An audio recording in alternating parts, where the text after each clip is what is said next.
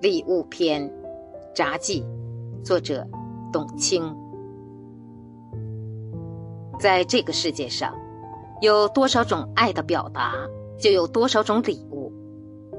父母无私的爱的养育，经历苦难之后的成长，不断学习所积累下来的智慧，这都是最好的礼物。就像诺贝尔文学奖获得者。切米沃什在诗歌礼物当中所写到的，这是幸福的一天。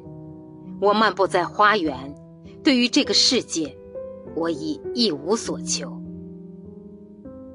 这是诗人馈赠给自己心灵的一份礼物，用纯净之心去创造、去发现、去感悟，你便拥有了属于自己的礼物。